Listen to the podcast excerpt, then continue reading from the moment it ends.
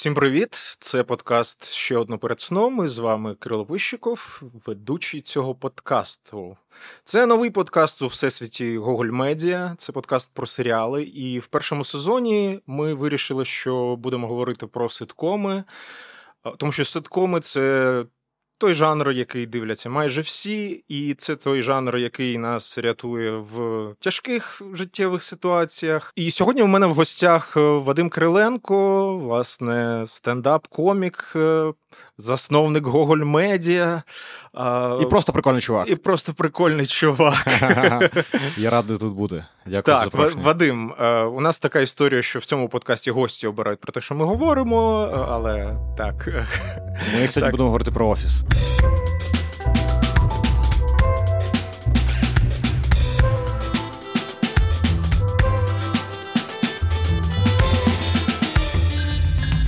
Давай, мабуть, обговоримо про те, чому саме офіс?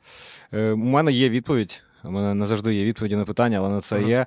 Офіс – це мок'юментарі, да? Тобто це фейкова, фейкова документальна зйомка присутня. І мені цей жанр завжди подобався, і більш того, мені здається, що я робив якісь штуки в цьому жанрі, більш-менш середньої успішності, але там на сімдесят відсотків той контент, який я виробляю там в своїй соцмережі комедійний, він е, мок'юментарі, да? Це якась псевдодокументальне е, відео про щось. І я думаю, що коли я відкрив для себе офіс, вдруге, ну тобто, коли ти вже там в свідомому році, mm-hmm. в свідомому віці придивляєшся, то я був здивований кількістю прийомів, які можна там, ну от, е, mm-hmm. брати, воровати, красти. А коли ти вперше офіс подивився? Ну, я, у мене був заход там в університетські часи, там, напевно, мені було років вісімнадцять-дев'ятнадцять, мені не сподобалось. І взагалі я часто чую е, от, про офіс таку історію, що перший заход, він не завжди е, там, продуктивний. Що mm-hmm. не завжди там ти, коли вперше його врубаєш. І от у мене було так само. Я подивився там по перші пару сезонів і такий, ну, щось не то, не буду я цим займатися. Mm-hmm. А потім, коли я придивлявся вже там у свідомому віці рок, роки три тому, ну, я там от залпом, напевно, все подивився і був е- здивований там геніальністю всього, що відбувається. Подивився всього там Майкла Шура, що він робив. Е- там це і... і е- Майкла Шура. Майкла Шура, да, да, можуть подумати про...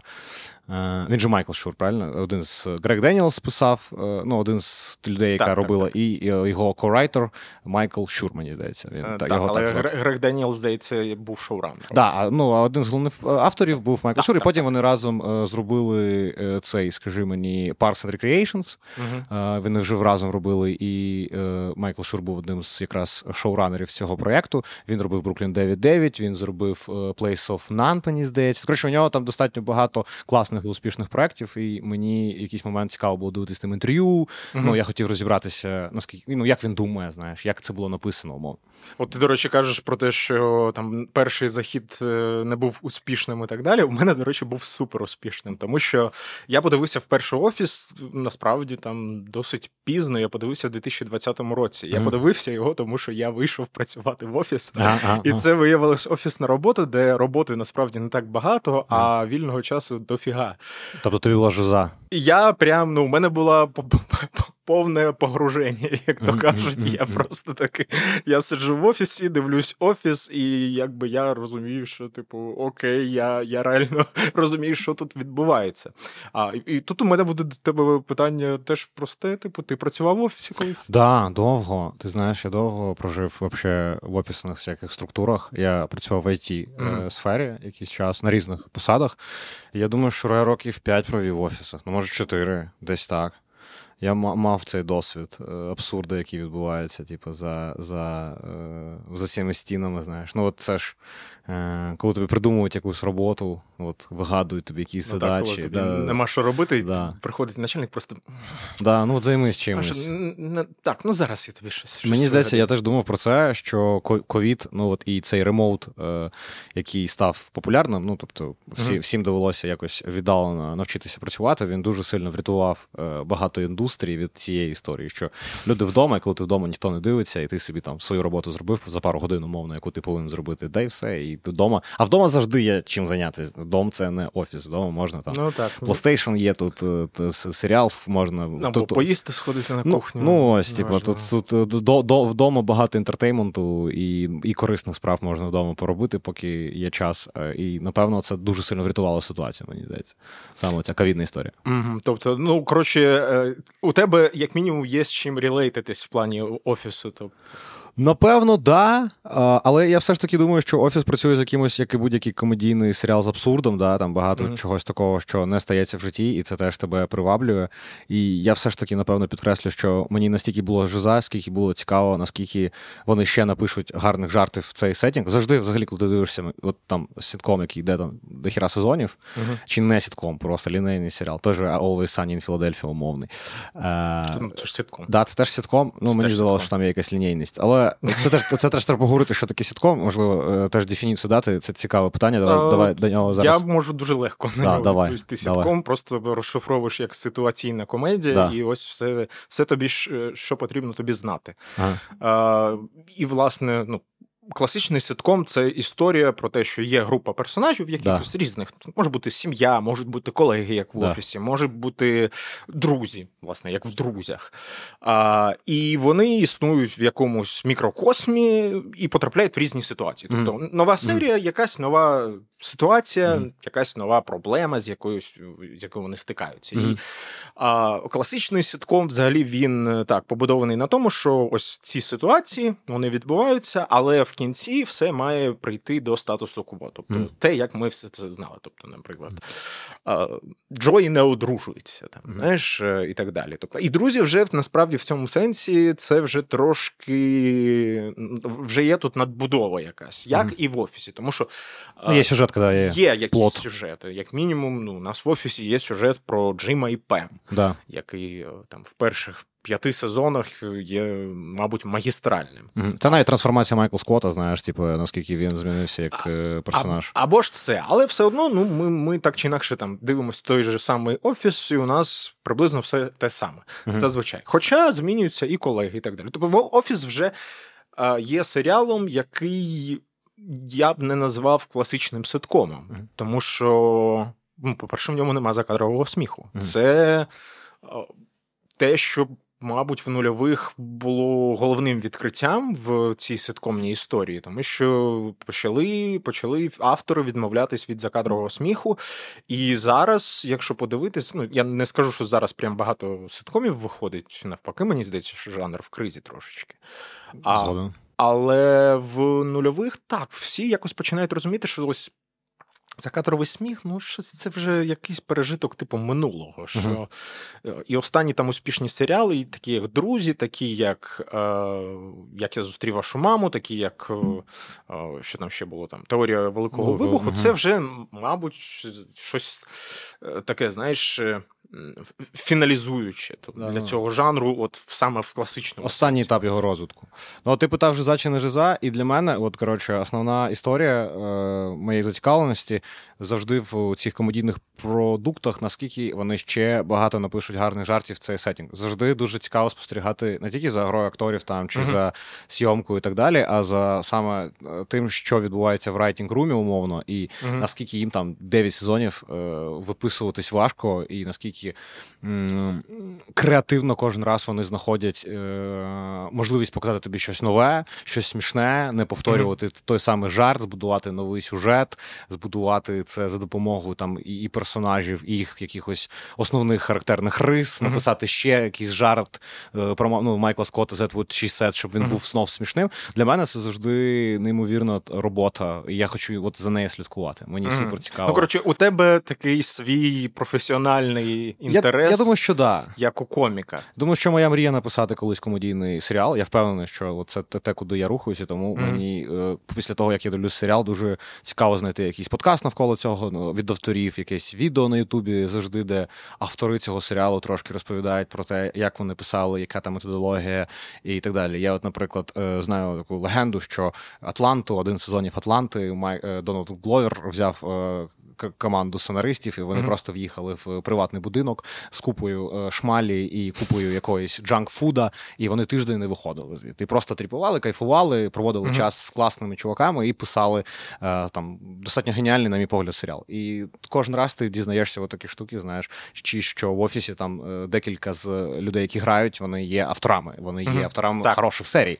І це теж додає тобі якийсь додатковий, знаєш, внутрішнє розуміння, що відбувається, що той чи інший актор не тільки класно грає, а ще й грає те, що він написав, те, що він сам собі і mm-hmm. придумав. І, наприклад, в «Офісі» най- най- найприкольніший приклад те, що брата Дуайта, не пам'ятаю, як його звати, оцього трошки не дуже ментально здорового, там є mm-hmm. от у нього брат, який живе на його фермі, який з'являється в парочці серій, такий mm-hmm. трошки він сумасшедший. Його грає якраз один з авторів так, цього так, серіалу, так, Майкл Шур. І це класно. Ну, тобто, що він пише собі, напевно, найбільш дурацького mm-hmm. персонажа з усіх можливих персонажів, і його відіграє сам собі. Мене це дуже забавляє. Це креативно, на мій погляд. Слухай, давай, мабуть, ще потім повернемось до виробничої сторони взагалі офісу і поговоримо про те, про що насправді серіал. Тому що да. я, звісно, розумію, що офіс багато хто дивився, але раптом нас слухає хтось, хто взагалі не дивився офіс, і він такий, та про що ви взагалі говорите тут? Mm. А, і як можна описати офіс? Ну, звісно, що можна сказати, ну, це офіс. Так, серіал да, це про... просто офіс. Це серіал про офіс. Ні, це серіал про паперову компанію Дандер Міфлін, яка, а, боже, я забув, як це місто називається. Це, це, це, в Пенсільванії десь воно знаходиться. В Пенсільванії, от штат я пам'ятаю. Не пам'ятаю теж. Ну, неважливо, тоді, може, згадаю пізніше, у мене таке буває. Тобто це невелика паперова компанія на початку, як мінімум, хоча у них є центральний офіс, не сказати, що вона, це філіал. А її начальником є, власне, Майкл Скотт, якого грає наш улюблений... Стів Карелл. Стів Карелл, так. Мабуть, це був серіал, який максимально бустанув його кар'єру, зробив суперзіркою, відкрив шлях в кіно як жоден фільм до цього чи серіал. А, і, власне, Майкл Скотт – це такий дивакуватий начальник, дивакуватий шеф, який вічно вигадує щось... абсолютно, ну, їбанути. Він, мені ще подобається, що він величезний фанат комедії. Так. І автори в ньому знайшли можливість показати свої знання комедії, бо він регулярно відіграє якісь айконік монологи зі стендапів так, там, так, так. І чи він постійно згадує якісь фільми, і одна з там найсмішніших серій, коли він подивився «Д'явол носить Прада», і, і, так, і, так, і, так, ну, це класний да, да, і, і він бере на себе персонажів «Д'явола носить Прада», абсолютно не чоловічих. Ну, тобто це все ж таки, знаєш, така якась історія. Ти рідко чуєш, щоб чоловік подивився «Д'явол носить Прада», і такий, я буду, я буду персонажем цього так. фільму. Ну, коротше, Майкл Скотт, він такий, ну, можна його назвати інфантильним, абсолютно, я думаю, що він абсолютно інфантильний. Е, і ще він вважає, що його справа насправді не керувати офісом, а розважати. Ось це ейч ар, він так. такий ейч ар е, трошки. Ні, ну, H, ну, трошки. ейч ар у нас є Тобі. Але він не дає йому робити якраз свої функції. Да, і... Ну, коротше так, він, він розважає, він вважає, що ось це головна задача начальства. Плюс у нас є просто купа персонажів в офісі. От що я можу сказати про офіс, що, мабуть, його реально дуже виділяють. Бо в класичному ситкомі у нас, насправді, не дуже багато персонажів. Тобто, зазвичай, центральних персонажів у нас штук п'ять-шість, не більше. В офісі це просто... здається, ну, під двадцять. Uh-huh. От під двадцять, тому що це і правдоподібно, що от в одній конторі працює стільки персонажів. І про кожного можна говорити окремо. Я думаю, що ми кожного якось по мінімуму згадаємо і так далі. Але, мабуть, ще однією центральною лінією, яку теж потрібно згадати, це лінія Пема, о, Пема. Пем і Джима. Це така класична, класична ситкомівська лінія про те, що а, чи будуть вони разом, чи не будуть. І ось перша половина серіалу, вона точно присвячена ще й цьому. А, друга, а друга про те, що як, як їм разом, ну знаєш, так, типу, чи, а... чи зможуть вони все ж таки це зробити разом. А, і то я б сказав би, що це тільки прям в останньому сезоні вона якось там прям ну, от мені на все... нерві. А мені здалося, що багато жизи для мене було в цих стосунках. Тобто вони намагалися написати такі стосунки, які могли, могли бути у тебе в житті, mm-hmm. оцей класичний якийсь клоун, знаєш, не дуже серйозний, трошки місцями інфантільний, і оця дуже красива дівчина, у якій mm-hmm. є свої погляди на те, як повинна будувати сім'ю і стосунки, і там це теж достатньо відчутно. Одна з заслуг офіса в тому, що їм вдалося написати реально дуже багато цікавих персонажів. От при тому, що, як я вже казав, що для ситкому не типово така велика кількість постійних героїв, але їм кожен персонаж вдався. От я, я можу згадати хіба що в останніх сезонах, от коли, ну, але вже... Та це Каліфорнія, коли з'явився, от у нього вже були... Так, да, і ось там ця руда жінка з'являється, mm-hmm. яка місце Енді займає. Ось вона вже так. Тобто... Ну, скатілись, скатілись, ну, ну, скатілись. Це правда. Це ж не дарма в ком'юніті жартували про те, що, ну, ідеальний серіал – це шість сезонів. Плюс ну, там ще, мені здається, дуже багато сильно вплинуло на цю історію те, що Стів Карелл пішов. І, мені, і, ба, і багато хто, мені здається, з критиків вважає, що тоді і закінчився Офіс, знаєш, що офіційне закінчення – це саме коли Стів Карелл іде з Офіса, а не... І, до речі, я дивився Parks and Recreation буквально нещодавно, mm-hmm. і у мене якийсь більш свіжі, свіжіший, знаєш, погляд на mm-hmm. цей серіал, бо він прям от півроку тому назад був віддивлений, і там теж провалений фінал. Я б сказав навіть, що останній сезон Parks and Recreation, ну, просто жахливий. І ти mm-hmm. реально не можеш його дивитися. Якщо Офіс, ти ще типу такий, ну, гірше, але, ну, я вже додивлю. І ще, все ще весело, і персонажі все ще там тобі цікаві, і все ж таки цікаво. І кістяк зберігся. Да, все і, ж таки. І, да, і там теж там зберігається все, і, але от прям жахливо якось стало, uh-huh. і прям я не додивився. І я коли дивився його, причому мені подобався Parks and Recreation, теж скажу про що це, це е, схоже на Офіс, супер сильно, бо події теж відбуваються фактично в Офісі, але це Офіс е, державної структури, най, найменш впливової державної структури, це парки і зони отдиху. От люди, е, ну, які займаються парками, знаєш, тим, що mm. парки існували і були красивими. О, я, я, це... я, я сподіваюся, прийдуть в коментарі ці е, е, екоактивісти mm-hmm. і урбаністи і скажуть в сенсі. Ну, от вона показана як остання така, знаєш, гілка. От я колись працював в е, ресторані, е, в великому ресторанному комплексі на пляжі в Одесі, і mm-hmm. я був найнижчим слоєм цієї структури, я був бічбоєм. І в цій структурі прибиральниця залу вище, ніж бічбой. Тобто там є слої, ну, тобто там uh-huh. шеф-повар, потім повара, потім там умовно бармени, ну, тобто якась структура соці- соціальна, хто там більше uh-huh. заробляє, хто більше поваги має, хто має більше ресурсів, це такий комплекс, там триста людей працює, двісті, ну, тобто величезна така штука. І я був найнижчим слоєм цієї штуки. Взагалі, це, знаєш, на тебе навіть, ну, люди не дивляться, які працюють з тобою. Блін, мені здається, тобі ось про цю індустрію було б круто написати ситком. Я думав про колись. Те, як, як ти був бічбоєм, мені здається. Так, це, це класний сеттінг, бо Одеса, пля... ну, південь, пляж, і у нас мало в культурі чомусь цього. Ну, от мені здається, що все ж таки південних якихось е, наративів оцих е, у нас все ж таки поки що малувато, на мій особистий погляд. Та взагалі, я тобі скажу, що ну, у нас... Е... Якось ось ця курортна історія, бо ну, це ж можна назвати курортною mm. історією, що е, вона не представлена. Тобто mm. ми знаємо, що ну, там є в Одесі там, люди, які здають дома, є, да. є там піч-бої, є ось ці ресторани, mm. є там клуби якісь нічні. І люди якби туди їздять, і для них це е, історія ну, про відпочинок, і це щось таке, ну, умовно кажучи, святкове. Да. А для кого це робота? І... Для кого це ще цивільне життя? Ну, в сенсі, що це да. твоя, типу, лай, лай, лай, ну, твої... твої... Твій сеттінг, да, ти типу, ну от влітку в, Оде... в Одесі, коли живеш, ти ніколи не підеш через Дерибасівську по своїм справам. Ну, тобто, тобі uh-huh. ти обійдеш її реально. Тобто, коли тобі треба пройти по центру, кудись там з точки А в точку Б, і ти знаєш, що можна швидко через Дерибасівську, ти такий, я краще її обійду, бо влітку там знаходитись дійсно просто неможливо від кількості людей, коней е- і всього, от що там відбувається, реально. І це класна, класна ідея, дійсно, дякую, я, можливо, потім напишу і скажу, що ти мені її подав, але я розповідаю трошки про це в матеріалі, іноді про цей uh-huh. ексклюзивний свій досвід. А Parks and Recreation, там, коротше, сеттінг в тому, що вони от працюють в цьому офісі державної структури, на, на яку постійно не виділяють грошей, в якій невмотивовані працівники дуже регулярно працюють. І він теж такий от з офісним вайбом, але, на мій погляд, через те, що там політичний контекст, і вони регулярно, uh-huh. тобто там є ще свій сеттінг, він, він схожий, але все ж таки сильно інший через те, що там політика є, вона присутня, там є камео Байдена умовні, камео Мішель Обами і так далі, тому подібне.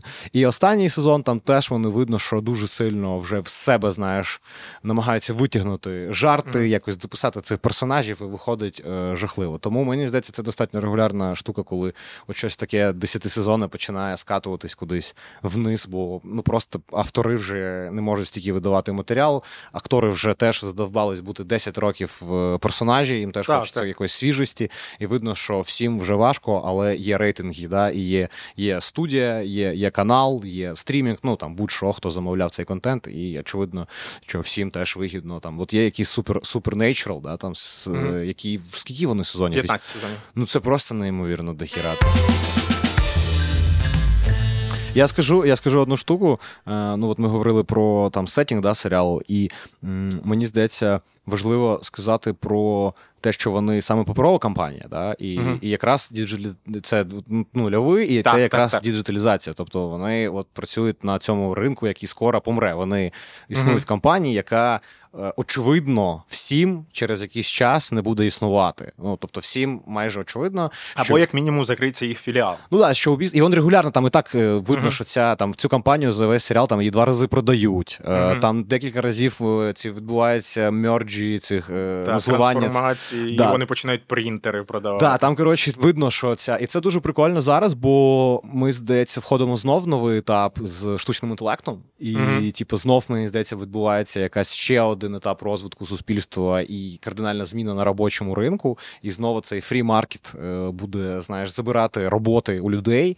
І тому дуже цікаво, напевно, про цей сеттінг подумати ще раз, що там от відбувалося щось таке, що, можливо, буде дуже жизовим сьогодні. І, бо це вже відчувається в суспільстві, що ну, страйки, ну, ти mm-hmm. бачиш, ну, то, то, ну, перший страйк за скільки років. І це ну, кльово подумати про ці перехідні етапи для людства і наскільки вони впливали на бізнеси, знаєш, і на, на людей, які працюють в компаніях і так далі, тому подібне, на життя людей, типу, конкретно.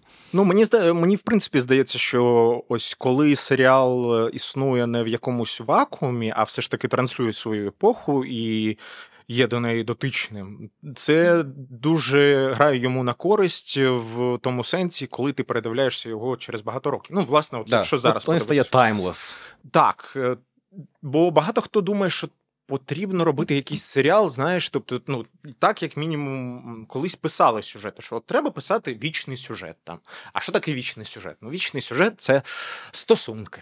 Ну, оце mm. вічний сюжет. Але якщо ти будеш писати е, вічно про стосунки, це стане нудно. І це те, що сталося з ситкомами там наприкінці вісімдесятих. Ось ці сімейні ситкоми в американських пригородах, да. е, вони просто всіх задовбали. Вони настільки задовбали, що вийшли в «Сімпсони». І «Сімпсони» вже ж були абсолютно явною сатирою саме на цей жанр, uh-huh. саме на ось цей сімейний ситком. І що класного в офісу, в офісі з цієї точки зору, що він теж він не ґрунтується на класичному сіткомі, він не ґрунтується, там, як я вже казав, що на закадровому сміхі. І, мабуть, я ще одну хочу річ тебе запитати, тому що ми про неї трошки забули. Ми забули сказати, що «Офіс» – це не оригінальний серіал, да, це ремейк. Це, і да. от я хотів тебе запитати, ти дивився британський? Дивився от е, саме тоді, коли я дивився вперше американський «Офіс». Mm-hmm. Я не можу сказати, що я його гарно пам'ятаю. Ну, тобто, я mm-hmm. ну, пам'ятаю, що він значно грубіший там, да, і значно ну, Рікі Джервей взагалі інший. Да, і продукти, ну, британці, як... в принципі, інші да, серіали. Да, да, інший типу, підхід. І я точно пам'ятаю, що він інший, і я пам'ятаю, що перший сезон американського офісу, він супер схожий на перший сезон британського uh-huh. офісу, і це проблема була. Ну, тобто це, це була достатньо, були низькі рейтинги, вони майже його закрили, тому вони повністю переробили персонажа Стіва Карелла, тобто Майкла Скотта, так. і їм довелося зробити його менш грубішим, і це теж е, дуже сильно відрізняє американський підхід до виробництва контенту з англійського, і що була задача поставити все оце на, на, на, на рельси і полетіти на, в десятисезонну історію з мільйонними гонорарами для всіх учасників. І мені здається, що американці дуже класно роблять от, знаєш, оцей інтертеймент-продукти, вони все одно найкращі у світі по тому, mm-hmm. як, як їх виробляти, як маркетинг навколо будувати. І це навіть, знаєш, зараз дуже помітно така не дуже очевидна, можливо, можливо, порівняння, але футбол в Америку прийшов, Мессі приїхав, знаєш, Uh-huh. і так далі. І видно, наскільки вони там теж класно працюють з цим маркетингом, да, наскільки там одразу з'являється на, на футболі Кім Кардашян там і якісь оці A-list celebrities, і одразу uh-huh. квитки покупаються. Ну, тобто, дуже хотілося б подивитись, так, так. як американці будуть працювати з таким класним видом інтертеймента, як футбол, умовно. Я і... тобі скажу, да. що це не тільки з футболом. Наприклад, є така компанія Liberty Media, Liberty... О, не Media, ну, Liberty просто. А... Це велика корпорація, яка в дві тисячі сімнадцятому році викупила «Формулу один». Uh-huh. Якщо ти подивишся, що відбувалося з Формулою один до дві тисячі сімнадцятого року, це мрак. У них не було соцмереж. Ліберті, американці прийшли, і тепер Америка – це країна number one по глядачам, по тому, як викупаються білети, і тепер замість одного гран-прі, який там був, там три гран-прі. Це дуже тому... надихає. Ну, такий підхід дуже надихає мене. О, так, я, ну, типу, це класно, коли... щось, що ти любиш. От я, наприклад, так, я люблю Формулу-один, я великий фанат. Я дивлюсь там з середини нульових. А, і я бачу, як оновлюється там спорт, який я люблю, да. і наскільки він стає, умовно кажучи, і доступнішим, і вийшов вже ж серіал цей да. Drive to Survive, і я просто дуже багато людей зустрічаю, які такі: "О, ти теж дивишся Формулу-один?" І вони такі: "А ти давно дивишся?" Я кажу: "Ну так, типу, з середини, а ти?" А, ну я от Drive to Survive подивилась mm-hmm. там, чи подивився на цьому, коли ковід був, mm-hmm. на локдауні. А, і, і це теж ось про те, як американці підходять до свого о, контенту, до свого продукту, як вони готові його промотувати. І ще цікаво, от якраз ти згадав про те, що довелось проробити... Майкла Скотта, це насправді одна з моїх улюблених історій, пов'язана з, з Офісом, тому що це реально була проблема. Тому що... І мені здається, що це ще класно дуже показує ось цей state of mind, цю ментальність якусь і підхід між американцями і британцями. Британці, ну, типу, вони відомі своїм гумором чорним, вони відомі тим, як вони відносяться е, е, до життя. Ну, Монті Пайтон звідти. Так, ти знаєш, так, нема, так, нема так, продукту, так. який вплинув на комедію більше, ніж Монті Пайтон. Реально, ну, от якщо mm-hmm. подивитись на, на, на все, вообще навколо, і регулярно можна сказати, та це Монті Пайтон робили. Ну, тобто, Монті Пайтон настільки сильно вплинули на, на те, як можна писати, як можна знімати, що зараз все, що ти бачиш навколо, реально, ну, можна сказати, знаєш, там, ну, Монті Пайтон, ну, типу, це дійсно колосальний по своєму значенню і впливу серіал, і, ну, тобто, скетч-шоу, і воно було придумано саме в Англії, і я не, не, не уявляю собі, ну, тобто, ти дивишся потім якісь там культові сіткоми американсь, американські по типу, там, Містер Шоу з Бобом Одернкім, я не можу його прізвище запам'ятати, і ти дивишся, і тобі смішно, і ти такий, ну це американці зняли Монті Пайтон. Ну от так ти реально дивишся, і mm-hmm. він, він класний, він культовий, він, очевидно, там є багато унікального, але ну, тобто ти такий, ну, блін, це схоже, це от там було десь. Так те ж саме можна сказати і про, звісно, що Монті Пайтон – це там колиска багато якого гумору і багато яких серіалів, які так чи інакше надихались ним, але да. можна згадати просто uh, Little Britain. Mm-hmm. Тобто mm-hmm. це mm-hmm. те, на чому заснована Файна Україна. Mm-hmm. Mm-hmm. Uh, теж британці, які просто, а давайте поржемо самі з себе, причому таким максимально ну, нахабним uh, способом. І це те, що деякими людьми не розуміється, тому що там, ну, я просто не, не можу не згадати там, наш допис про Файну Україну, mm-hmm. і коли е, я бачив коментарі, що от Файна Україна, це ж антиукраїнське шоу, це ж шоу, яке просто, ну, типу, там нема не од... жодного хорошого українця. І ти думаєш, а так, так і задумано! Так взагалі, мені здається, коли нація йде все тіру над собою, ну, тобто, коли, коли самоіронія, це одна з найкращих якостей, mm-hmm. які повинна мати взагалі людина, ну, і коли нація має самоіронію, бо американці неймовірно самоіронічні, да, і американці дозволяють собі знімати максимально там антивійськове кіно, ну, тобто, їм, ну, анті якесь політичне, анті, ну, тобто, mm-hmm. вони завжди знаходять можливість посміятися з себе, і це, мені здається, те, чого, те, що треба розвивати і тут, і зараз, ну, от ти сказав, і ти в мене дуже сильно потрапив, бо там мені доводиться писати якийсь комедійний матеріал е, mm-hmm. в різних форматах, як і комерційно, так і некомерційно. І зараз, коли ми пишемо, то часто ми пишемо якусь умовну сатіру на щось українське, і ми реально думаємо, блін, ну не на часі. Ну, тобто, mm-hmm. зараз оця не на часі, да, така дуже е, вже втоми, втомила ця, ця, ця, ця формулювання, але дійсно е, от є, зараз час, коли ти ніби не можеш висміювати нас, бо ми в якійсь у цій боротьбі зараз знаходимось, да, uh-huh. і сміятись е, з українця зараз е, ніби недоречно. Ну, ми не кажемо там про тих українців, яких треба висміювати, uh-huh. по типу там Потапа якогось. Ну, тобто uh-huh. над ним, над ним іронія виглядає достатньо м, адекватною, але ну, загалом... або згадати тих же курганів. Да. Я, і їх, це просто моє улюблене шоу. Осторожно, долбойоби, да? Так, так, так. Да, ну, вони долбойоби. Ж просто прекрасно, насправді, висміюють абсолютно там різні верстви населення, ну, mm-hmm. особливо тих там, типу, хто там не хоче донатити, чи ще да. щось, типу, ось всі ці класичні аргументи. Да, да. У них це класно виходить. І, ну, виходить, що можна сміятись. Абсолютно ось... точно можна, треба просто... бути більш сміливим і, і, і обережним одночасно. Бо сміливість – це і про обережність, мені здається, теж десь місцями. Ну, тобто, це все одно... Е, ну, тобто, продуктивна сміливість – це обережна сміливість. Український офіс. От, тип, умовно кажучи, якщо завтра... не знаю, буде новина, що там Netflix хоче зняти українську версію офісу, і буде якийсь класний шоураннер, і такий Вадік. Ну що, підеш, підеш автором? Да, звісно, якщо ще й заплатять якісь тисячу гривень, там якісь дадуть, щоб я похавав, взагалі зараз не можу сказати, що роботи жопи жуй. Да, думаю, да. Я думаю, що мене... Е... Є, коротше, серіал про Рікі Джервейса якраз, і я забув його назву, от його ну, остання його робота, ну, от, над якій він працював, і Еммі за неї виграв, як називається... Останні три сезони він знімав зараз от серіалу про чувака, який працює в редакції.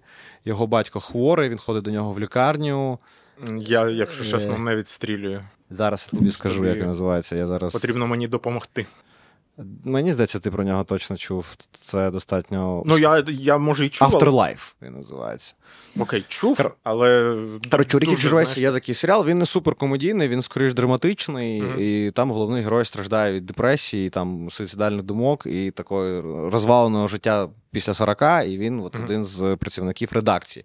І коли я його дивився, мені здалося, що я більше хотів би написати офіс про редакцію якогось журналу, що mm-hmm. це класний сеттінг для того, щоб засунути все, що завгодно, бо редакція зазвичай пише про різні речі, і це mm-hmm. умовний там придумати якусь іронію на завілоч, якесь місцеве локальне медіа, можливо, в маленькому місті України, щоб mm-hmm. додати цьому всьому якомусь цього, я не знаю, трошки...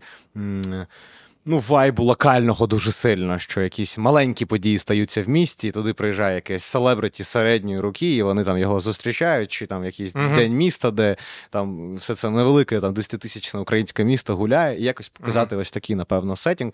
Е, от туди я би пішов, напевно. Але я впевнений, що український офіс класичний може спрацювати, ну, тобто, його можна uh-huh. адаптувати під наші реалії. Єдине, що, не знаю, е, у нас... все ж таки, напевно, трошки жорсткіше місцями.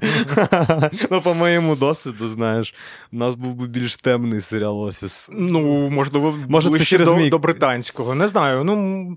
Може, через мій експіріанс. Можливо. Я не знаю, що у вас там в ай ті коїлось. Мабуть, щось страшне. Була темнота місцями. Окей. Я ще хочу тебе запитати про «Офіс». Власне, а хто твій улюблений персонаж? Крім Майкла Скотта.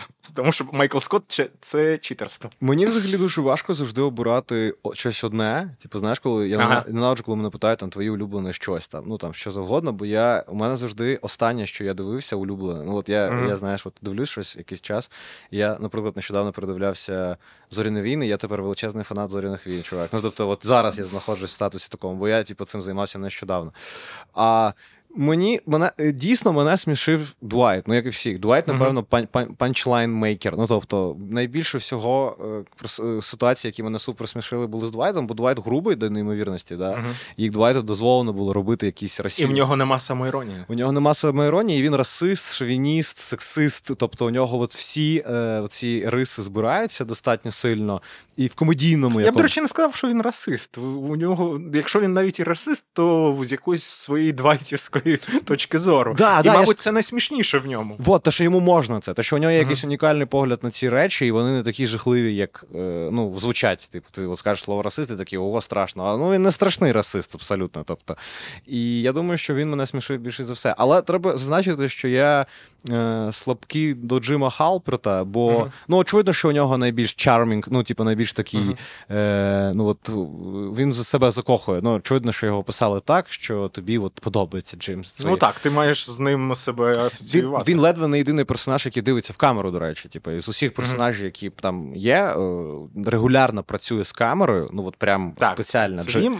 Пем іноді працює. Дуже іноді, щоб щось підкреслити, але найрегулярніше після якогось приколу, Ні, ну, ну, тобто, так, Джим робить якийсь пранк, і він завжди дивиться в камеру, типу, я крутий, я зробив пранк, і через це у тебе є з ним контакт очима, через те, що він ніби дивиться прямо в тебе, ніби він знає, що ти присутній, і це, напевно, дуже підкупає тебе, і я за нього вболював, не дивлячись на всі його, ну, у нього теж багато mm-hmm. негативних рис, він точно є якимось аб'юзивним для Дуайта, він багато якихось штук робить. Тобто у них взаємно токсичні стосунки, да, я б сказав. Стосунки, але точно Джим більше в цих стосунках говніст. Ну, тобто більше, більше, ну, він старший брат, тобто він, очевидно, знаєш, там, якщо брати їх як ну, окей, окей. На, на мій погляд, він більше ініціює цих жахливих речей, які дратують Дуайта, на мій погляд. Але все одно вони от ближче до фіналу вже прям дружбанами стають, і да. Ось це підкреслено, що їх ось ці дурнуваті стосунки з підколами, з приколами, вони переростають щось е- цінніше. І для мене це, мабуть, ось ця душевна, умовно, назвемо, лінія Офісу, що вони не закидають ось цей розвиток, саме в цих фінальних сезонах, коли Майкл вже покидає серіал. Uh, ось я думаю, що вона на плаву тримає Офіс, що ось там є ось ця душевна історія. Так, да.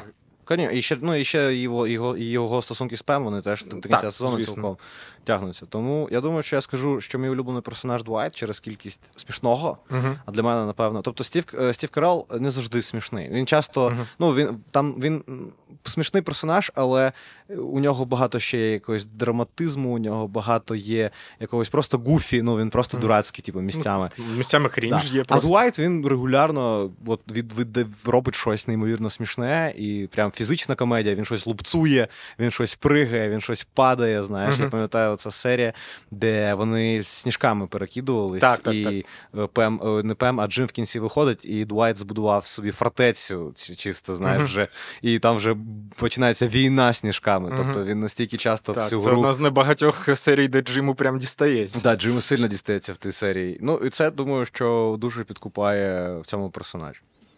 А то ви твій улюблений? Ну, звісно, що Стів Карелл, але я ж сам його усунув, да, тому да, да, да. буде нечесно.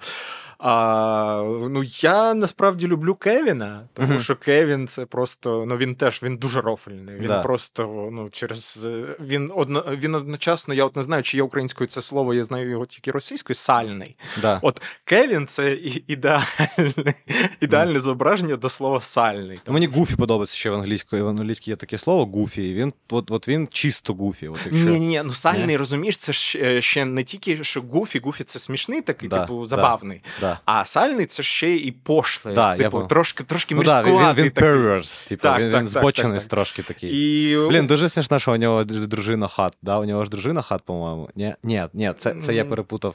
Блін, в Parks and Recreation був персонаж, mm. який, типу, був теж просто звичайний чувак, ну, тобто, mm-hmm. такий трошки супер-супер простий тип, і у нього була неймовірна хат-дружина. Ну, от, і, і, і, і ніхто не пояснював, ну, ага. тобто, нічого не пояснювало, чому, ну, він був просто класним, там, чоловіком, класним батьком, і це теж такий смішний гек, коли, знаєш, персонаж, який виглядає там середньостатистичним там абсолютно, і у нього там super hot woman, е, супер забавна історія. Продовжуй. Ну, не знаю, що тут забавно. Ну, у мене. Я не розумію, в чому прикол. А що це він, що не може бути дружини хат?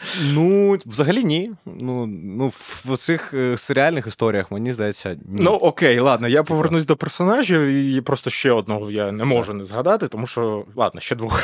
Так. Це, по-перше, Райан, тому да. що я... Е, Райан, насправді, мені здається, дуже недооцінений персонаж, але він е, мені подобається через те, що він починає ось як, типу, насправді, прокладка між глядачем да. і, і серіалом. А потім стає просто мразотою кончено, і дивитись за його падінням, ну, я... Він якраз один з авторів. Я знаю, да, я да. знаю так, що це ж ідея Грега Даніелса була в тому, щоб залучати е, своїх авторів як акторів, щоб вони краще розуміли, як писати жарти. Да. Е, це це дуже, дуже класний підхід, на мій погляд. Так, я, я теж, я от не так давно про це, до речі, дізнався, але я такий, блін, А це просто, насправді, дуже цікава думка і дуже цікава. Мені здається, це підхід. Сильно спрацювало в Атланті, що Дональд е, Гловер є і е, людиною, яка придумала, дай шоуранером там, і uh-huh. головним героєм, ну, тобто, і актором. І мені здається, що там перші там, сезони два Атланти, вони просто неймовірно геніальні через оцю камерність Дональда Гловера. Ти ніби дивишся на всесвіт його очима, і він ще й в головній ролі, і це ніби uh-huh. було в його піснях. Ну, до цього, тобто, це... А мені, до речі, третій більше за все подобається. Тре... Мені... Та вони мені... всі хороші по-своєму, всі uh-huh. Всі, всі гарні по-своєму, але просто це теж от достатньо цікаво, що в комедійних продуктах достатньо регулярно люди, які пишуть, вони і грають, да? Mm-hmm. Люди, які там грають, вони і пишуть, і це така командна дуже часто творчість. Не в усіх сегментах наративних контент, наративного контенту команди виробляють його. Це, до речі, е- така сама історія з «Філадельфії завжди да, сонячно», да. Тому що вони ж взагалі там три головних актора, це три головних автора, які mm-hmm. починали, які там зняли пілот mm-hmm. перший. Я повернусь до останнього персонажа, тому що це ж головний Джокер, серіал. Крід, і... ти напевно хочеш сказати Крід. Так, Крід смішний. Крід, я думаю, що от успіх цього персонажу, і що він там просто є, і я думаю, що ось, можливо, це там... для якихось авторів, які послухають цей подкаст, що Крід працює, тому що його небагато. Ось, знаєш, він такий Джокер, і... але, от він... але коли він є на екрані, він все, він все краде. Він просто, от, от з'являється Крід, і то, то він в крові, і то, то він просто вибігає там з офісу. Він не знає, ким він працює. Так, він не знає. Та одна з найсмішніших жартів серіалу, що коли він знаходить, Дуайт знаходить шишку, ну, типу, ага. кусочок там шмалі десь біля офісу, і він хоче зробити розслідування, хто наркоман в офісі. А, і він, ну, робить якісь опитування, і Дуайт, от це любить шерифний оцей образ, так, він так, дуже так, смішний, так, що так, він так. одразу там якийсь F- агент еф бі ай, знаєш, типа. І вони, до речі, цей жарт, часто говорю про Parks and Recreation, але вони цей жарт повторили, і там головний герой цього Прата, ну, mm-hmm. який грає Зоряного Лорда, в Parks and Recreation, він теж охоронець, і він там постійно ходить, у нього є альтер-его, mm-hmm. він в... офіцер еф бі ай, ну, один з, mm-hmm. він іноді там включає себе тупорилого агента, який нічого не розуміє і проводить свої якісь розслідування абсолютно ідіотські. І це класний комедійний прийом, ідіотські розслідування. Uh-huh. І е, він проводить це розслідування, і там один з людей, яких він опитує, це Крід, і він у Кріду дає е, цю бошку, такий, uh-huh. що це? І Крід каже йому сорт, сорт uh-huh. марихуани. І той його забирає, такий, ні, це марихуана, дебіл!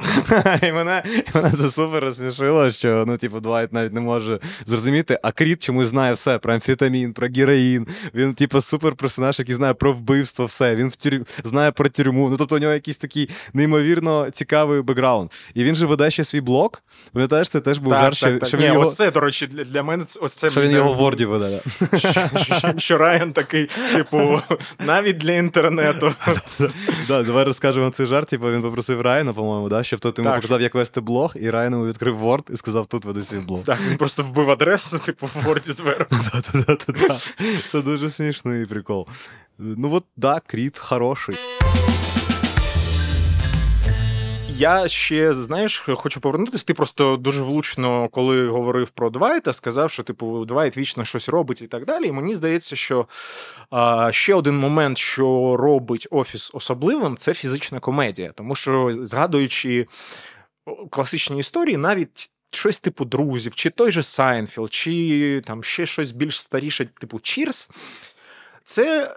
Ну, типу, комедія-говорільня. Тобто, да, це да. просто жарти, побудовані, власне, на словах, на якихось кумедних ситуаціях і так далі. «Офіс», власне, може показати, як чуваки роблять паркур, тому що вони побачили паркур. Відео про паркур. Да, так, або... Там може... постійно якісь вибухи в офісі, якийсь вогонь, пожежа, так, щось... щось... хтось стрибає, хтось, ну, да. типу, Дуайт регулярно щось, там, якісь мутки робить. Тобто, і це дуже важлива історія в... гумористичний, тому що мені здається, що в якийсь момент в комедіях перестали це використовувати, а це а фізична комедія це взагалі, якщо говорити там про екранну комедію, ну, да, про це кінокомедію, це її початок. Це з того, ну, тому що не було звуку Чарлі Чаплін там це...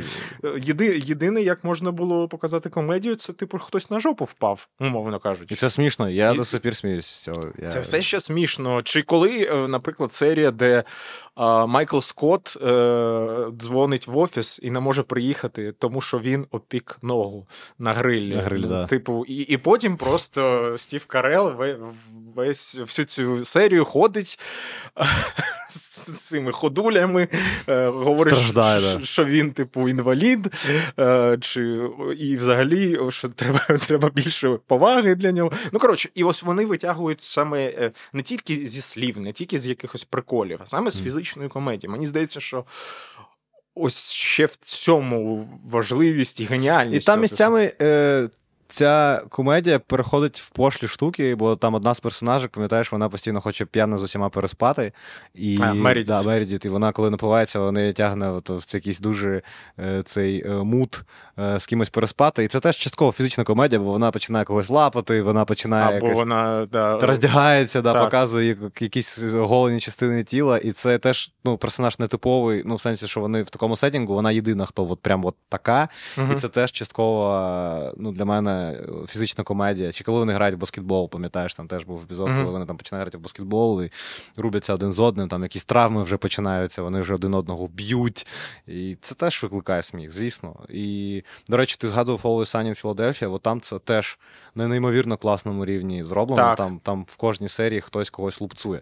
Якщо, ну, говорити про це, то мені дуже подобаються класичні комедії по типу «Голого пістолету», mm-hmm. е- чи там «Аероплан», ти, напевно, дивився. «Аероплан» — це одна ну, з моїх улюблених комедій. Да, це, це абсолютно класика, і це, я коли дивився «Аероплан» чи «Голий пістолет», обидва mm-hmm. фільми працюють з цим, кількість гегів на, ну, настільки плотна, тобто mm-hmm. кожну хвилину відбувається гег, а в «Голому пістолеті» особливо дуже смішно, що там раз в п'ятнадцять хвилин є сцена, коли, коли він кудись приїжджає на своїй машині, там оцей mm-hmm. поліцейський, і там завжди збудована якась локація, в яку він повинен в'їхати, і якась кількість людей повинна впасти. Тобто автори, представляєш, наскільки, ну, креативно це сидіти mm-hmm. в кімнаті і придумувати, він заїжджає на порт, там обов'язково рибалки, він заїжджає в бухту, всі рибалки на на воду. Він mm-hmm. їде на якусь там типу будівлю, там якесь будівництво, вони щось шпаклюють, він заїжджає в цей стенд, знаєш, там де mm-hmm. сим, ну, там де конструкція оця, коли фарбують там, знаєш, третій поверх, mm-hmm. будуються там три, три поверхи якоїсь конструкції, по якій люди залазять. Він в'їжджає в неї, купа людей там з фарбами, все летить, все падає. І це дуже смішно завжди. Ну, мене це реально смішить. І мене більше смішить, напевно, не сама сцена, а типу розуміння того, що це було написано, що це каскадьорами було зіграно, і що це настільки тупо і не треба. Ну, тобто, для сюжета ноль сенсу. Це uh-huh. не віддає плоту нічого. Але гек, хочеш, тримай. Ось люди падають, люди постійно кудись. Ну, в «Аероплані» те саме. Там постійно люди вирубаються від чогось, вони помирають, вони щось їдять. Ну, тобто, постійно оця присутня... Мій улюблений гек в «Аероплані» — це коли, власне, вони тільки сідають на літак, mm. і там... А, а... хлопчик читає журнал «Монашки», а «Монашка» читає журнал «Хлопчик». І я, типу, мене просто роз'єбує кожен раз. Мене, мене смішить момент, коли вони резинову жінку надувають, і вона, ну, типу, веде теж літак. Типу, вона частково присутня з ними в цій е, кабіні. Да. Ні, це, насправді, надзвичайно смішні комедії, брати Цукери. Гені. І... У них ще є топ-сікрет, якщо ти не дивився, і нашим слухачам теж пораджу, це теж їх комедія. І там Вал mm-hmm. Кілмер, це одна з перших таких головних ролей Вала Кілмера. Е, і це дуже, дуже забавно дивитись на Вала Кілмера в комедійному амплуа. Він там абсолютно ідіот. Це чувак mm-hmm. з Америки, який приїжджає в якийсь умовний Третій Рейх е, давати концерт. Ну і там він е, як шпіон туди їде, тобто він повинен якусь там місію виконати, і відбуваються дуже смішні штуки. Але найбільш смішне те, що, те, що там є нацистські якісь от, ну, чуваки, і вони розмовляють англійською, але з німецьким акцентом. Типа «Hello, sir!» І вони чомусь говорять англійською, але з жорстко німецькою от якоюсь движухою весь фільм, і мене це неймовірно забавляє, бо в якийсь момент я думав, що вони розмовляють німецькою, а потім я, ну, по субтитрам я зрозумів, що можна розуміти, що вони кажуть, і це mm-hmm. достатньо смішний прийом. Раджу, коротше, цю комедію теж. А про «Офіс» ще хотілося б, мабуть, поговорити в тому сенсі, що він все ж таки скотився, і от як ти думаєш, все ж таки головна причина, чи це те, що Карелл пішов, чи все ж таки... Саме те, що називається writing, ну, власне, сценарії стали гірше. Важко сказати, знаєш, типу, якось одну от на сто відсотків нема впевненості в тому, що я скажу якусь правду. Я думаю, що багато чинників на це впливає, але я ще хотів би згадати в цьому питанні, що Енді, Енді Бернард, один з персонажів, mm-hmm. який там є присутній, він теж прожив таку трансформацію, yeah. тому що він теж з'явився і був не дуже позитивним, і ти його ненавидив, і потім він якось трансформувався в Енді, який більш-менш смішний, і ти його любиш, і що в останніх сезонах він теж більш-менш там, знаєш, якось присутній, по-моєму, був. І я не пам'ятаю, чи от наскільки він був присутній, я просто пам'ятаю, що там була серія, де він поїхав, ну не серія, декілька серій, де він уїхав з офісу на, там, на, мі... на пару місяців на якомусь uh-huh. кораблі, і ніхто навіть не помітив компанії, що він зник. І а це... так, він же тоді знімався в черговій частині цього... Мальчишника. Мальчишника, так. Це одна з моїх улюблених команд, до речі. А, але це друга чи третя, от mm. я не пам'ятаю, яка з них. Перші дві, здається, ну перша хороша, мені подобається, друга, ну, повторення першої, а от третя, мені здається, взагалі не подобається. Перша, взагалі, айконік. Айконік American Comedy, на мій погляд. Погоджуюсь. Типа, погоджуюсь. Ста- Причому... Золотий стандарт такий американської комедії. Одна з таких останніх mm. е- класичних хороших комедій. Після цього вже... Ну, їх фактично не було. Коротше, питання, відповідь на твоє питання, я не думаю, що прям супер скатилась. Я не думаю, що останній сезон не викликало у мене, знаєш, якусь прям... Mm-hmm. Е, ну, тобто, і навіть мене порадував фінал. Ну, тобто, він такий mm-hmm. абсолютно позитивний, гарний. І ніби було оце відчуття закінчення. Бо є, наприклад, серіал е, How to do it in America, він називається, щось mm-hmm. таке, про двох е, чуваків, це серіал ейч бі о, в ньому, до речі, грає Кіткаді. Я величезний фанат репера Кіткаді, е, мені, мені дуже подобається його музика, і він ще трошки грає іноді в фільмах, робить мультики, mm-hmm. коротше, він такий поп, поп-зірка в якомусь розумінні. І він там грає одного з персонажів, і мені дуже подобався цей серіал, там про чуваків, які е, хочуть досягнути чогось в, в фешн-бізнесі. Mm-hmm. Вони, типу, з району, які починають робити якісь кастомні речі, типу, і намагатися їх, їх там в Нью-Йорк, в Нью-Йоркі десь там продати, там, знаєш, і так далі. І, і він, закінч... він був закінчений, тобто, до логічного фіналу. Вони після mm-hmm. другого сезону його скасували через низькі рейтинги і так далі, і тому подібне. Класична історія. І для мене була це величезна травма, що один з моїх улюблених проєктів був не закінчений якось логічно. Я навіть не проти mm-hmm. поганого третього сезону. Але, ну, от закінчити, якось, знаєш, було відчуття, mm-hmm. що історія закрита. Може, погано, але закрита.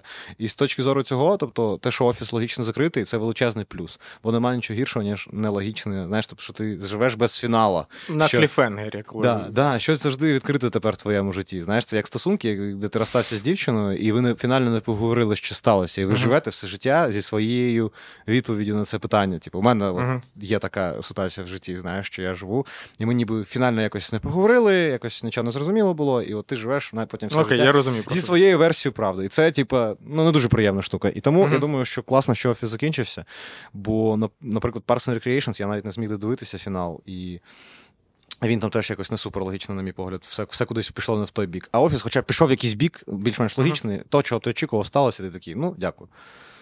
Я, насправді, скажу, що для мене офіс навіть трошки раніше за сьомий сезон почав вже буксувати. Uh-huh. Тобто вже... Особливо, якщо порівнювати з ранніми. Для мене найкращі сезони офісу – це другий, третій і четвертий. Тобто, ось перший зрозуміло, що це ще сирий такий сезон. Вони ще самі не зрозуміли, в якому вони напрямку хочуть йти, як відрізнятись від цього британського, тому що в першому сезоні копіювали, що робити з Майклом Скоттом, який в першому сезоні просто неприємний. Ну, просто неприємний начальник. Далі він теж не завжди приємний, але да. хоча б веселий, з нього можна посміятись. А, і десь після шостого, тобто ось тут, мабуть, Ден Гармон реально формулу непогану якусь знайшов в ком'юніті, хоча ком'юніті мені фінальні сезони mm. теж не дуже подобаються, mm. особливо шостий, mm-hmm. і його б теж раніше закрити. Я не дивлюсь в ком'юніті, хочу подивитись колись. Я включав колись, мені на щось не дуже зайшло. Хоча, ну, там є Дональд Гловер, і я думаю, що... До речі, дивно, дивно, що ти не дивився. Я б намагався, але щось... Як мінімум, глянь перші три сезони. Я не, не скажу, що далі прям добре, але перші три прям хороші. У мене взагалі є страшне відчуття того, що я мало дивився, і, і це дуже багато часу займає. Uh-huh. І я тільки нещодавно почав знаходити на це час. Ну, знаєш, типу, виділяти собі час uh-huh. на якийсь нормальний час, от, типу, пару годин на те, щоб подивитись. Ну, умовно, там, знаєш, щоб подивитись Breaking Bad, ну, треба місяць життя десь, на мій погляд. Uh-huh. Ну, тобто, от, з моїм... Я зміг відбутися за місяць, і це, типу, там, чотири чи п'ять сезонів по, по, по п'ятдесят хвилин. Ну, коротше, це дохіра контенту, mm-hmm. якщо так взяти. І тому там я не дивився «Сопрано», наприклад. Дуже сильно боляче мені через це. Типу, я вважаю, що треба його подивитись. Що це... О, «Сопрано» — це не на місяць. Ну, от я готую себе. Тобто... Я, я тобі так скажу, щоб подивитись добре «Сопрано», от прямо зараз і тобі, і, можливо, нашим слухачам даю пораду, як дивитись «Сопрано». Перше, не дивись більше трьох серій в день. Ну, я розумію, що для когось там три серії – це вже забагато. Mm-hmm. І він може так, чи вона запитати, типу, та те, що які три серії в день, тут, блін, mm-hmm. хоч би серію сіткому подивитись. Mm-hmm. А, але буває таке, що ти можеш запоєно почати дивитись, і «Сопрано» краще так не дивитись. Прикол в тому, що це взагалі стосується багатьох серіалів, які виходили... По класичній схемі одна серія на тиждень. Uh-huh. І, можливо, взагалі це найкращий варіант. Але ну, коли в тебе вже є весь серіал, то ти так не будеш дивитись. Одна серія да. на тиждень, це... Ну, це, ну, вже... це дуже кльово, я це відчув. Коротше, ти, давай ти закінчиш, я так. скажу свою думку. Да, sorry. І, бо «Сопрано», ну, це насправді важкий серіал, важкий в плані того, що великі серії, багато подій, або ці події там якісь емоційно тяжкі і так далі. Він дуже... Він, не сказати, що дуже швидкий серіал. Тому його краще дивитись, от, типу, на мою думку, по дві серії. Ось це, це оптимально, подивився дві серії, там, на наступний день ще дві серії, якщо є час. Ось. Бо якщо ти будеш дивитись більше, або там сезон за раз, то... Ти, скоріше за все, дропнеш просто «Сопрано», тому що перевантажишся. Да, я розумію. І у мене була така історія, що тільки два серіали в своєму житті я дивився раз на тиждень, да? Uh-huh. І це там фінальний сезон «Гри престолів», і зараз фінальний сезон «Succession» я дивився. Uh-huh. І це неймовірно кльово, взагалі, коли ти дивишся серіал в час, коли він виходить, бо ти відчуваєш ком'юніті, неймовірно. Так. Ти е, знаходишся зараз в, от, в якоїсь часовому просторі з людьми, які зацікавлені тим самим, чим і ти цікавишся, і ти можеш в інтернеті, знаєш, бути навколо цієї історії, mm-hmm. і мені дуже подобалось. От, от, і, і... Особливо Succession, бо Succession став... Ну, і, і «Гра престолів» була дуже мемною, але проблема була в тому, що «Гра престолів» останній там сезон говно, да? Mm-hmm. І там я дивився тільки там останні два в прямому ефірі, умовно. Mm-hmm. А Succession все ж таки останній сезон, це там піковий, більш-менш, ну, можна сказати, що це один з найкращих сезонів там Succession. Ну, тобто, можна так сказати. Ні, ні, ні, ніхто тебе не буде за цю думку сварити, казати, що ти нічого не розумієш. Тобто, можна mm-hmm. сміливо сказати, що це дуже-дуже видатна робота. І коли ти дивишся от в онлайні в режимі там, знаєш, цього часу серіалу, потім ще тиждень знаходишся от в обговоренні, mm-hmm. в рікапах якихось, в спробах аналізу. Та, або просто чекаєш на нову серію. Це, це, ж... теж, це теж приємно, і це настільки додає е, приємної мотивації дивитись, і ти прям чекаєш. І просто у тебе на тижні ти такий, знаєш, в понеділок, ти знаєш, що в понеділок я дивлюсь Succession. Який фанеш супер, да, ти, ти відкладаєш ось... всі справи, ти знаєш, що я буду їсти Макдональдс, е, я буду, це буде найкращий вечір тижня, і ти кайфанеш. І, звісно, хотів би такого більше, напевно. Ні, тут ось тут я, на жаль, не, за це і не люблю Netflix, тому що Netflix... Дропає одразу, да. Так, цю класичну модель е, фактично, ну, трошки, не те, щоб знищив, він її не знищив. Ну, Succession... Так. Якби доводить, що нічого не знищено. Ну, аш Бі О як... взагалі просто значно якісніша студія по серіалам. Якщо подивитись по тому, що виробляє Аш Бі О і, і Netflix, це просто різного рівня контент, на мій погляд. Ні, зрозуміло. Да. І досвід різний, і там Ейч Бі О набагато раніше почали, і так далі. Я скоріше про те, що Netflix пішли ось цим простим шляхом швидкого дофаміну. Типу, да. ми тобі одразу весь сезон. Да. А насправді набагато прикольніше ну, подивитись серіал там, протягом трьох місяців, якщо mm-hmm. там він виходить по серії в тиждень. Mm-hmm. Тому що це насправді продовжує твоє задоволення. Тому що ти подивився, наприклад, новий сезон «Дивних див» за там, вихідні, наприклад. І все. Ну, якби все, чекає ще два роки на наступне. Так і було у мене, да, так і було. Так, та, так, так з усіма є. А коли ти дивишся Succession, то у тебе реально три місяці. І ти потім, там, остання серія, обстріли, таке, блядь, не хочеться здохнути, хочеться додивитись да, ще я, я розумію, останню серію я... Succession. Я чекав її. Все... Ще з Succession була штука, що я його, як і всі люди в Україні, доводиться поратити, ну, тобто, немає. Ну, на той момент. Да, на той. Зараз вже, до речі, є, тому обов'язково дивитись його один... Але ну, поки ми не рекламуємо. Ми поки не можемо сказати, де, нам ще не занесли, але він доступний в Україні. Да, нічого, можемо, Мігаго вже підвез, і останній сезон є, наскільки я знаю, в українській озвучці, тому, будь ласка, знайомтесь з Succession. Але я його, коротше, піратів, і я його з торренти вкачав, і він з'являвся, тобто, там, вночі, Uh-huh. з неділі на понеділок, там щось о п'ятій, uh-huh. шостій ранку він з'являвся на торрент-трекерах, і я встав зрано зранку і прям дивився, оновлював, чи є Succession, я пам'ятаю, остання серія, я її скачав, типу, просто щоб знав, що вона у мене точно є на комп'ютері, що вона вже нікуди не... І прийшов жити день, ну, робити роботу, знаючи, що в мене на комп'ютері uh-huh. фінал лежить, файл, файл, чотири гігабайта. І взагалі я кайфану неймовірно. Я весь день був щасливою людиною, я такий, блін, я як ввечері, як, як включу. До речі, давай тут, може, якраз цікаво зв'яжемо Succession да. і Офіс, тому що, власне, ось ця мок'юментарі зйомка в Офісі, вона ж перекочувала далі в абсолютно драматичний серіал Succession. І це супер цікава історія, тому що ось Офіс знят в цьому мок'юментарі стилі. Єдине, що там, так, в Succession немає ось цих інтерв'юшок. Да. Але вони постійно знаходять, як можна це зробити в мультимедійних форматах. Там є інтерв'ю, mm-hmm. там є якісь виступи на конференціях. Або сторіс в Інстаграм. Да, тобто вони якось знаходять, от це теж класно, я помітив в Succession, що там регулярно вони дивляться якийсь контент на телевізорі. Там є реально mm-hmm. сцени, де вони щось дивляться постійно, сцени, де вони на комп'ютері щось включають, і ніколи цей контент не виводиться на екран органічно. Mm-hmm. Тобто, ну, тобто він виводиться з камери, вони завжди знімають це з камери, вони не вводять якимось mm-hmm. три ді-ефектом, вони не заміняють футаж на цей, вони так. типу знімають екран, е- камеру, щоб передати максимально... Або що... екран телефону. Да, передати так. перспективу. Да, всі повідомлення, всі переписки, угу. завжди все тільки... А, ось... не, не виводяться так на екран. Ніколи, для того, щоб якраз показати очима персонажа. Персонаж дивиться на це. Ну, тобто, що ось ми тут в сцені, ти присутній в цій Ну, сцені. І ось, власне, про те, що хочеться поговорити, що, можливо, без Офісу, який, по суті, ну, став... масовим відкриттям ось цього мок'юментарі да. на телебаченні, да. Succession би не існувало. Треба тому. Сказати, звідки взявся цей стил, він взявся з реаліті-шоу. Ну, звісно. До речі, типу, вони вирують, вони крадуться у реаліті-шоу, типу, вони дивляться, як існують оці суперпопулярні на той час. І суперпопулярні, до речі, на українському телебаченні і американському до сих пір. Реаліті-шоу uh-huh. мають неймовірні рейтинги. Ну, подивись. Я, я не погоджуюся тільки з реаліті-шоу, тому що ще важливим да. джерелом натхнення є ві ейч ес-камери. Ну, uh-huh. не тільки ві ейч ес-камери, просто персональні камери. Ось... Да. Що всі можуть знімати контент. Так.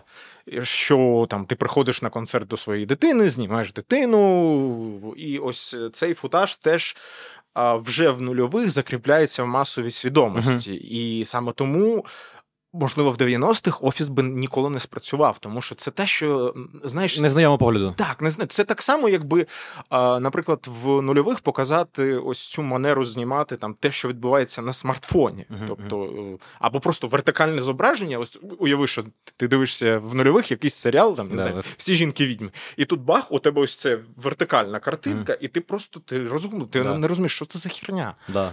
Ну, і технології, через... да. Так, через те, що... Власне, розвиток технологій відбувається таким чином, що є ось і реаліті-шоу, і ось ці ві ейч ес-камери, якими може знімати будь-хто насправді, і це аматорська зйомка, і, і ось ці зуми. Це ж теж важливо, що зум...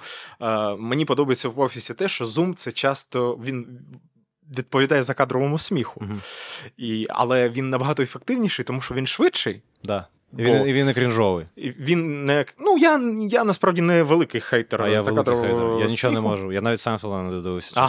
Я не смог додивитися. Мені дуже подобається Сенфілд всім, крім закадрового сміху. Ага. Він мене реально дратує. Не знаю, я, я, можливо, просто більш звичний до цього. Ну, да. Це така, це реально... Мені здається, що може, ти просто терпіла. Просто, просто звичка. А, ну, ні, вибачте.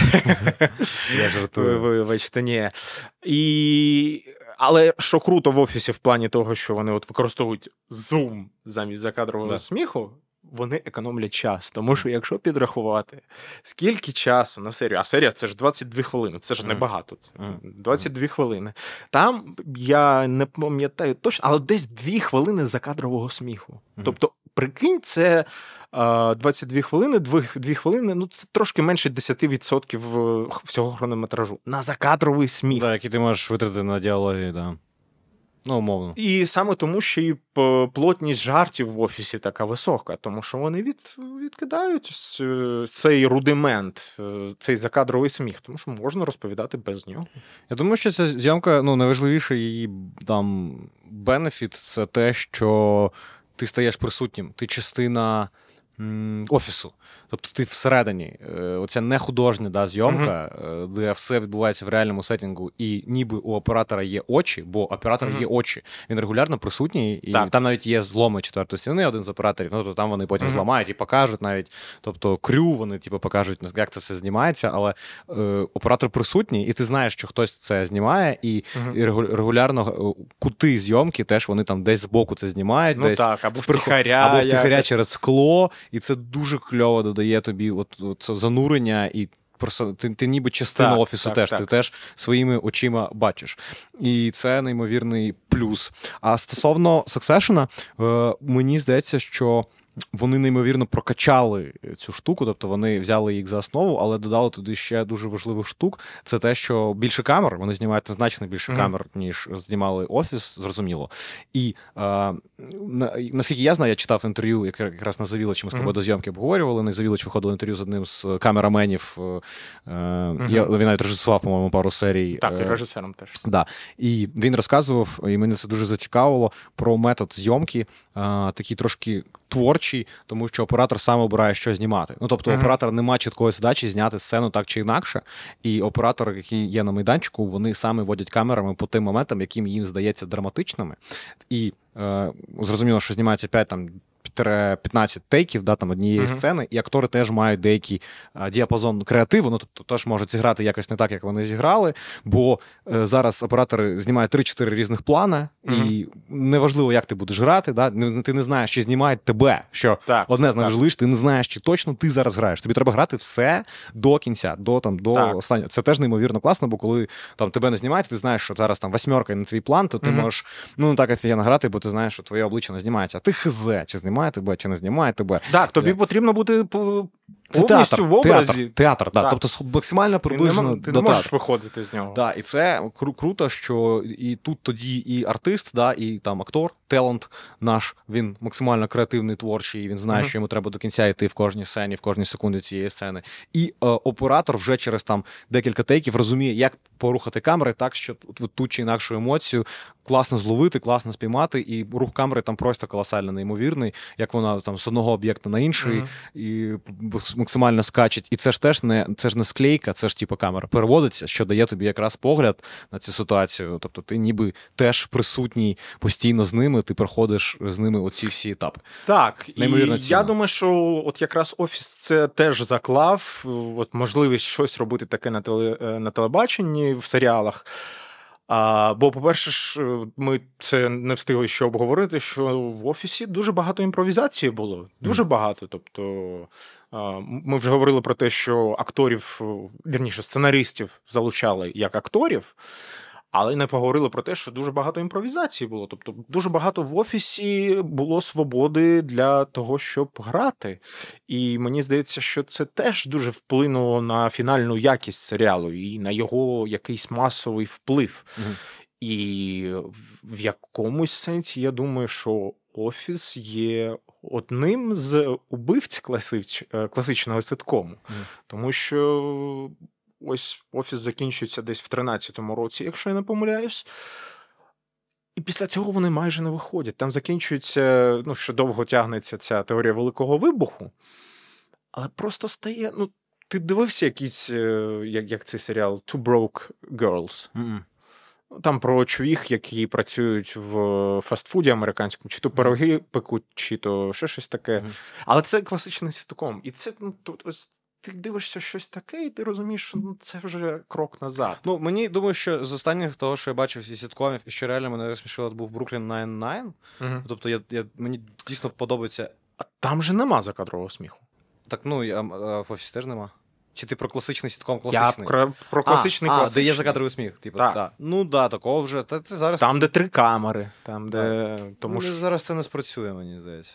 Ну так, я, я, теж, я теж вважаю, що це не спрацює, і що е, ось чого він так довго жив цей формат класичного ситкому, що типу просто не було інших форм, а вже в дев'яностих вони з'явились, але треба було трошки акліматизуватись. Типу, ну, так За... само, як зараз, знаєш, типу зі скрінлайфом.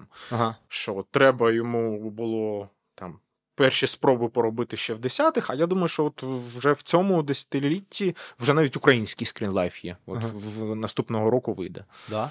Так. Називається «Лишайся онлайн». Взагалі цікаво дивитися тим, як еволюціонують жанри і як щось змінюється, і там mm-hmm. умовно багато я думаю і досліджую питання комедій нульових і те, як вони і чому вони там, типу, загинули, mm-hmm. і чи є шанс відновити е, той, той вайб комедій нульових американських, який був. Мені це цікаво. І навіть дивлячись на серіали, то ти такі дивишся на останні хіти, і ти mm-hmm. там не бачиш ну, там, класичних оцих комедій, якихось їх ніби стає все менше і менше. М- і я дуже вболіваю за жанр, і я впевнений, що у нього велике майбутнє, і там той же самий Succession, чи він подемонструє, що багато чого ще можна зробити в комедійному жанрі, бо то він смішний регулярно. І я хотів поговорити ще, знаєш, про одну важливу штуку, яку якраз я помітив і по Succession, але вона стосується будь-якого гарного довгострокового серіалу. Це про те, як актори починають бути персонажами.